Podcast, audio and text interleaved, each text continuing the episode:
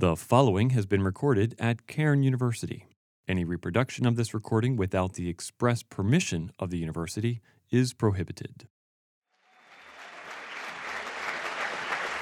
Well, good morning to all of you. Good morning. That is a very fine and kind welcome. Thank you very much. You can all make fun of my accent later. I'll make fun of yours as well. But uh, I was asking my students, we were in, in one of our classes, and I asked them, I said, okay, give me a little counsel, coach me up here to tell me what I need to do to make this bearable to talk about the Constitution and faith and all of this. And one of them, who was Devin, uh, looked right at me, not missing a beat, and he said, Please do not be boring. He said, We've had many chapel speakers who are boring. So I'm going to work at this as hard as I can. It is a privilege to be here. Uh, I enjoy being around you. You're a fine, uh, just a wonderful university. And I've been so impressed with your studiousness, your academic rigor, and the aspect of your academic challenges that you face here in a way that is amazing. So I'm thankful to be a part of this community, at least in some tangential way, with your president and your faculty. Well, this morning we're going to do a little bit of historical excavation, if you please. We're going to go back in time and look into some areas and talk about and think about some key figures because tomorrow is a very, very special day in the life of the United States of America. And if you're from another country, and I know many of you are, we welcome you. But the United States tomorrow is the 229th anniversary of the signing of the Constitution of the United States. Now, if that means nothing to you, just stay tuned a moment. I'm going to try to make it mean something to you because it truly is very, very important. Now, we do have in our era together today, we have what C.S. Lewis called chronological snobbery. Chronological snobbery we tend to think that we, with all of our technological advances and our technology and our social media and all that is present with us today, that we, in our enlightened age, are much smarter than those who have lived before us. Yet, when you read the writings of our predecessors and our forefathers in almost every discipline theology, law, medicine, economics they are quite rigorous in their understanding and in their writing, much more so than today. So, as we begin to think about this today, I want us to make sure we do not possess this ailment of our modern day. Do not be guilty, my young friends, of chronological snobbery. Because what holds us together today as a nation in the United States almost did not happen because it was looking to be impossible to get this one indispensable man to attend this will be the, the second national convention of states. It was well known that this gentleman did not like to travel. He did not like government meetings, and he did not like in any shape or form anything that would be pretentious in a way that would put him on display so much so that he would have to speak out loud. George Washington was a military man and did not want to be president, did not even want to be a political figure. He really wanted to be a farmer. And if you've ever been to Mount Vernon, you can certainly see that.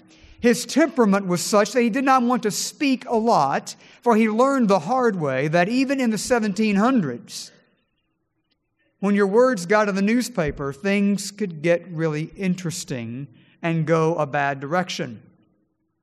But almost 229 years ago, in the winter of 1786 and the early spring of 1787, most people in the American colonies thought this Convention of States would fail on its face. They thought it would never succeed, and frankly, they really didn't care. The city of Philadelphia, of which I have just been acquainted yet again with Adam's uh, g- glorious introduction of Philadelphia, I'll have more to say about that in a moment. But the city of Philadelphia had already been chosen as the site for the convention. Now, at that time in Philadelphia's life, it was already a world city. Can you believe that?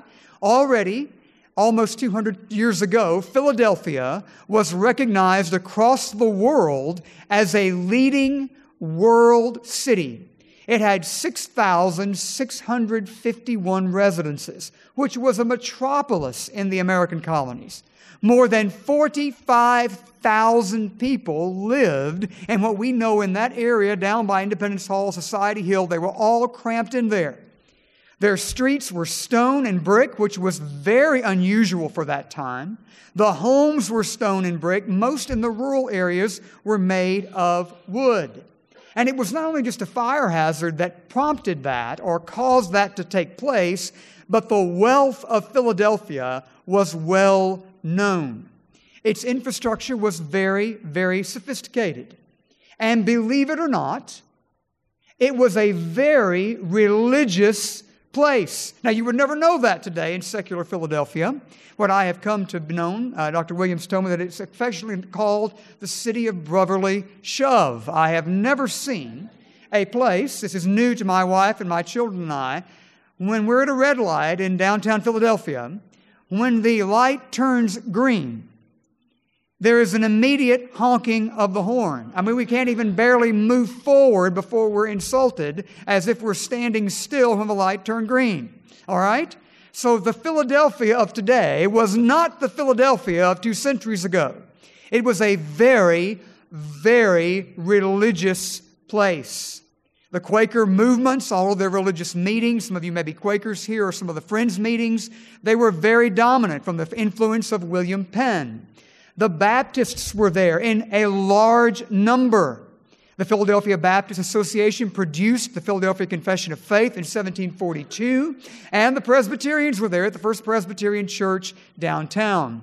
Three figures were there that you need to remember Thomas McKean, Dr. Benjamin Rush, and James Wilson, probably the best legal mind that would assemble at this place were all faithful members of that congregation. But one man arrived in Philadelphia 11 days before May 14th, 1787.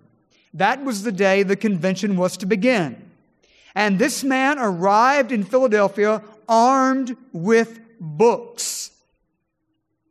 He made his way to a home of Mrs. Mary House where all Virginians would stay in Philadelphia. It was kind of the Virginian boarding house. Now, this man, in the words of a colleague, was no bigger, as one newspaper put it, one no bigger than a half piece of soap. He was five feet four inches tall. No offense to any of you that are that height. Yet Thomas Jefferson called this man the greatest man in the world. Yet many Americans only knew this man because the papers over and over said this about his wife quote, she was a pistol. Wait till you get married, you'll, you'll learn what that means. George Will, the great Washington Post and Princeton graduate, uh, uh, Washington Post columnist, writes of this man. Listen to this quote, If we really believe the pen is mightier than the sword, or even more dignified than the sword, the nation's capital would not be named for the soldier who wielded the revolutionary sword, but for the thinker who was ablest with a pen. It would be, my class should know this, Madison, D.C. James Madison Jr., as he was called Jimmy by some of his earlier teachers, was born in Virginia March 16, 1751. And he often could be found, even as a young boy, reading in an upstairs library that you can still visit today at Montpelier even as a young boy. He was very, very precocious in many ways. But yet, when he turned 18 years old, he made his way 300 miles north to this region of the country to study at Princeton University with Reverend Thomas Martin.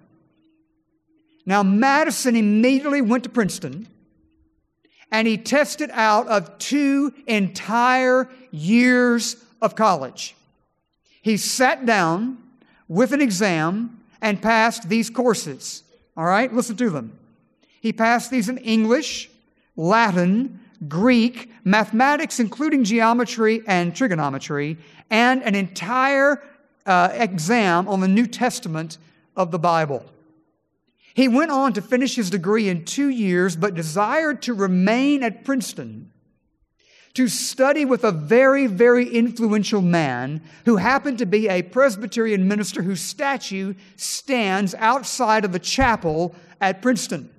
His name, John Witherspoon. Now, it's very important that you remember this because it was this Presbyterian minister that greatly influenced Madison to such a degree that historians often state that the British, when they looked at the United States, would state that America has run off with a Presbyterian parson. If you have any idea of how a Presbyterian church is governed, with its session, the Presbyterian, the General Assembly, you will see parallels in the local, state, and federal government system. And yet, Witherspoon, this one man, Professor Garrett Ward Sheldon at the University of Virginia says this about Witherspoon. Witherspoon has been credited with influencing at Princeton one president, James Madison, one vice president, Aaron Burr, 10 cabinet officers, 60 members of Congress, 12 state governors, 56 legislators, 30 judges, including three justices of the United States Supreme Court. That, my friends, is quite a legacy. This man invested in the lives of students. And these students were responsive in such a way that they emerged on the national scene as leaders of principle and honor.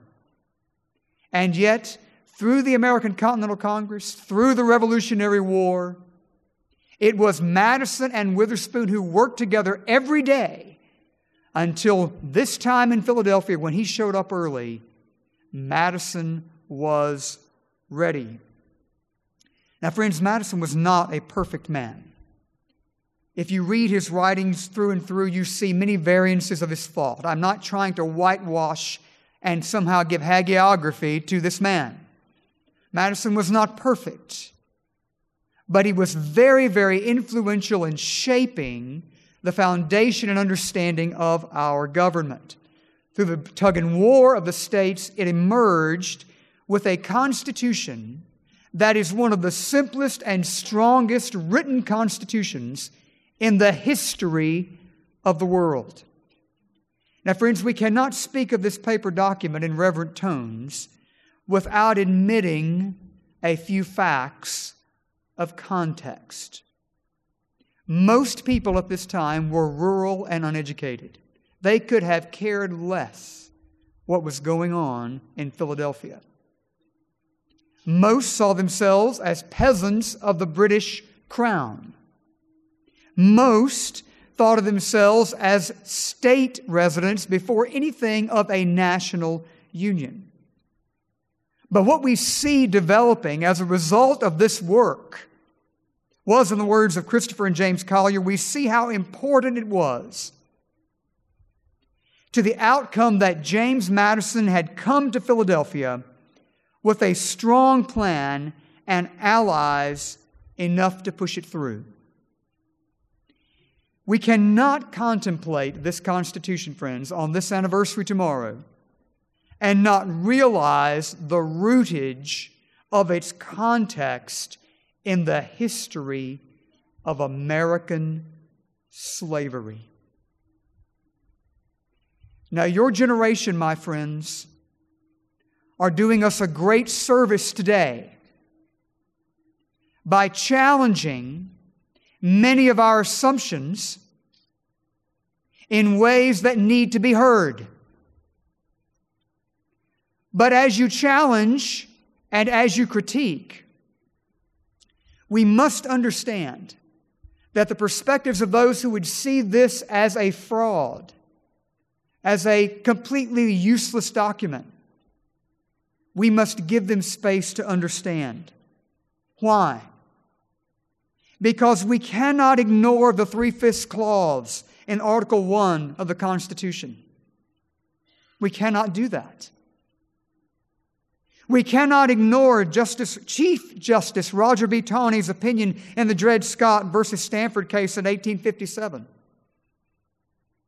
This man stated openly that African slaves and all their descendants were not meant to share, listen to this, and the natural rights of the Declaration of Independence. He went on to say that the right to own slaves was, quote, distinctly and expressly affirmed in the Constitution. Can you believe that? Is it any wonder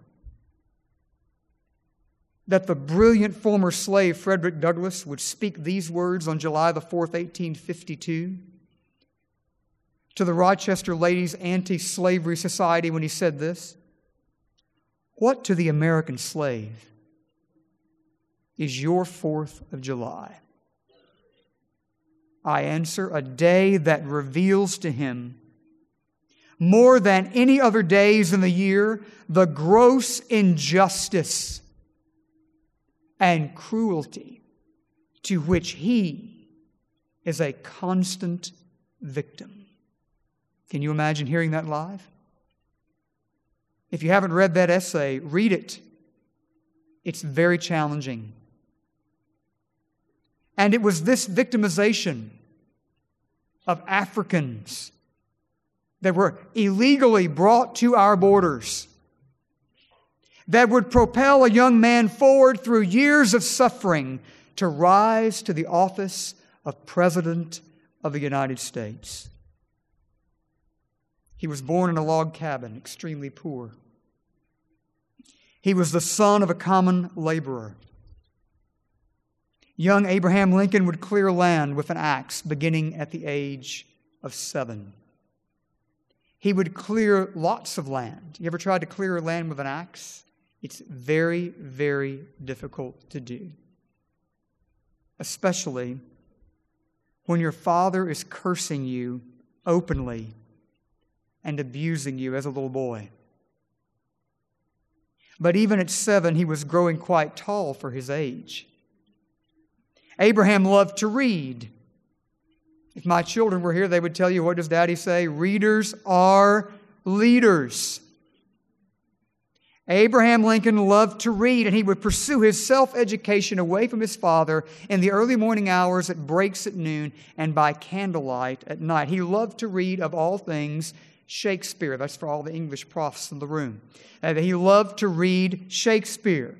And he had learned to balance his love of reading with the abuse of his father that did not make his emotional health all that stable.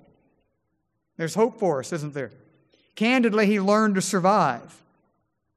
But when, his, when he was nine years old, his world shattered. Nancy Hanks Lincoln, his mom, who protected him from his father, died. And he had to make her casket and lower her body into what was an unmarked grave. Only in recent years have we discovered where his mom, his mother, was buried. Lincoln was far from handsome. In the words of William Freehling, historian, he states this he had a tall, gangly frame, very long arms, extending to overly long fingers that reached unusually far down, unusually long legs. Are you catching this? This is long. You know, he has long fingers, long legs, long. He was not a handsome man. He would not be up for contest to the most popular person, and he probably would not win the presidency of the modern American media experience. He would not be a me. He was not a made for TV president. The man had unusually flat feet, and it made him walk funny. But what he read often was the Bible from start to finish, and his favorite book was John Bunyan's Pilgrim's progress. Now, lest you think I'm trying to Christianize Lincoln, I would never do that. Allen, Allen Guelzo, now Princeton professor and graduate of this illustrious institution, would kill me for that. That is not true. But he definitely read Christian theology, Holy Scripture, and Pilgrim's Progress. And yet, in the words of Freehling again, listen to this as his orations would prove, his voice turned written words into spoken magic. Lincoln once told someone that he was very slow to learn. He said this My mind is like a piece of steel, very hard to scratch anything on it, and almost impossible after you get it there to rub it out. Not good? I wish my mind was like that. And for all this, Americans are grateful. Why? Because he pushed back the readings of the Constitution that allowed and endowed American slavery to be seen as legal. He took the Declaration of Independence as the interpretive lens for our Constitution. And his most famous quote about this is follows. He got this from reading Proverbs 25:11. A word fitly spoken, a word rightly spoken is like apples of gold in settings of silver. Listen to what Lincoln said about the Declaration and the Constitution. Listen carefully. The assertion of that principle, the Declaration of Independence, at that time was the word aptly or fitly spoken, which has proven to be the apple of gold to us. The Union, the Constitution, more than a picture of silver, subsequently framed around it. The picture was made for the apple, not the apple for the picture. The Constitution, Lincoln believed, was made the Declaration was made, and the Constitution supported it in a way that framed the underlying principles. He made a, he made a warning to us. Listen. So let us act that neither picture or apple shall ever be blurred or bruised or broken, so that we may act, we must study. Wow, wait, what? We have to study? Yep. We must study and understand the points of danger. And yet, my friends, we've reached a point of danger in our era as well. Political scientists and sociologists alike are looking at the demographic data from election returns from 1996 to 2016, a mere 20 years. And what they are finding is astounding they are finding that in 1996, more than 1,100 counties were won by less than 1% in the presidential election. That means the counties that people were, it was a toss up. We didn't know how it was going to ha- come about. Today, in the 2016 election, the latest for which we have data at the presidential level, only 310 counties were even close. That means they had a blowout either way, red or blue. That's a 72% drop in competitive counties in just 20 years. What does this mean? It is undeniable, friends. It is incontrovertible evidence that we are a divided nation. We live around people we like, and how wonderful the world would be if everyone were just like me. I mean, I want to live. We, we're, the hegemony coming about of this is scary. Because if you disagree with me politically, you're an enemy. You're an enemy to me. Not a fellow citizen who disagrees, but you're my enemy. Now, what are we to make of all this?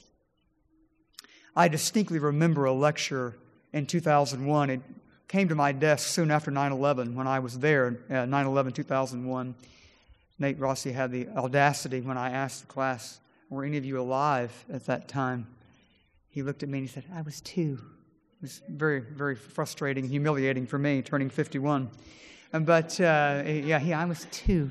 And he yeah, he's still going to pass, don't worry. I hope. We'll see.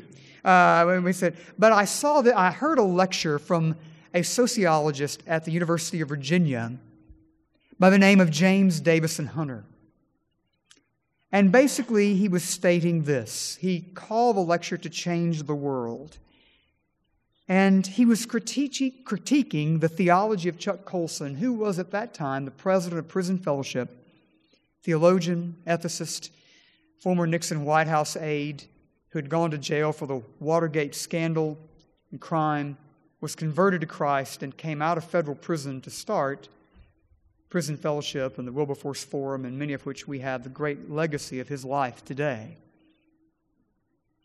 He critiqued Mr. Colson by saying that Colson's bottom up view of culture, meaning that the local, the personal, the, the, the home, the church, the school, that the people with the right ideas had the power to change the world or change lives. James Davison Hunter would have nothing of it. He said, Oh, no, no, you're wrong.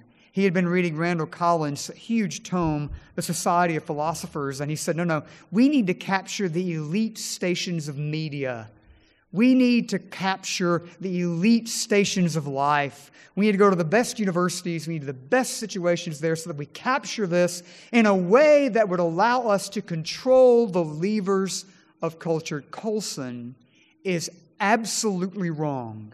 It doesn't matter if you have the ideas right if you don't have access to power.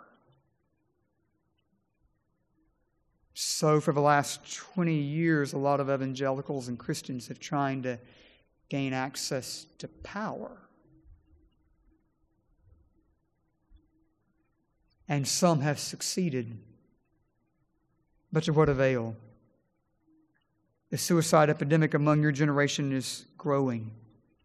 Homes are breaking at a rapid pace. Churches are fractious and contentious. It seems to me Mr. Colson was right. I asked him before he died, I said, Sir, what do you think about this critique? He said to me this He said, Come with me to the prison, and you will have your answer. Come with me to the prison, and you will have your answer. He stated there to me, When I preach in prison and I hear prisoners worship, it is there that I see the church at its strongest, not its weakest. We tend to think it'd be very weak there,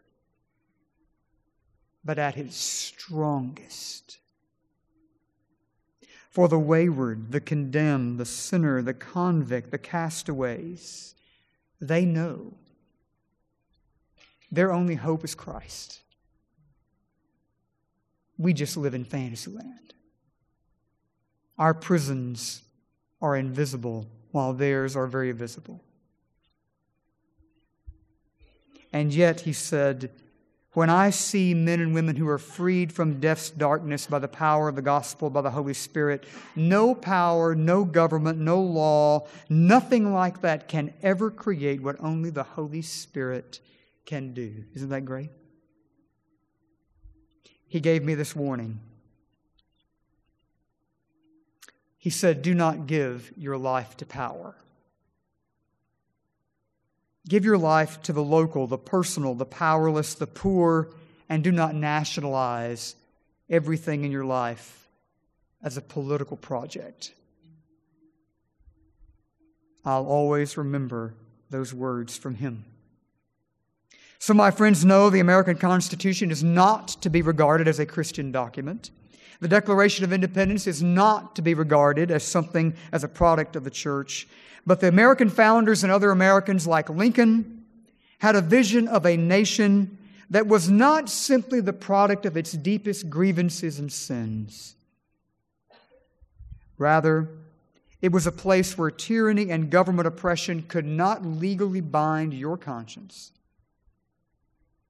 or stop you from worshiping because the greatest aspects of this life on earth while we're on our journey here on to the more real and permanent world that awaits us is found in the support and help of a community of faith. So, my friends, why not let it begin with you today? Do you know others in this room? Have you introduced yourself to them? Have you said hello? Do you pray for them? Do you invite them to your church? Or you enter their lives? Do you know each other? Do you care about each other? Are you in a faithful, healthy local church? If not, If your life consists of hashtags and Twitter, you are living in fantasy land and you will find yourself spiritually dry and you will be shedding away the great gift the founders of this nation gave you to have the local and the personal community of your life. That is our greatest need. And so, on this 229th anniversary of this special day, let us resolve today to be the people of God who in this community stand ready to receive the wayward, the lost, and reach out to others in the name of the Lord Jesus Christ. And while we are here, to study with all of our might. So that, should God in His providence give you the opportunity, like a Madison, a Witherspoon, a Lincoln, be a future president here, who knows?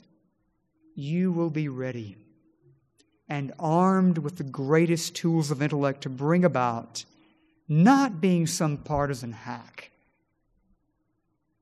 but expressing the truth of not just political doctrine, but care and understanding of the great gift that is the United States, our country. Let's pray, can we? Father, we thank you for this place. We thank you that we can stand here openly and speak of the name of Christ Jesus, the Savior, the Lord, the King of Kings. All nations one day shall bow before him. We know that all the nations rage against God, even our own. And yet we pray that you will work in our lives and work through our lives, and you'll work through this institution and other institutions of our land to bring about what only God can do and that you would raise up, even be pleased to raise up from this student body great leaders who, like Madison, studied theology, Latin, some who are readers. Raise them up for the glory of God, is our prayer in His name. Amen. Have a great day. You are dismissed.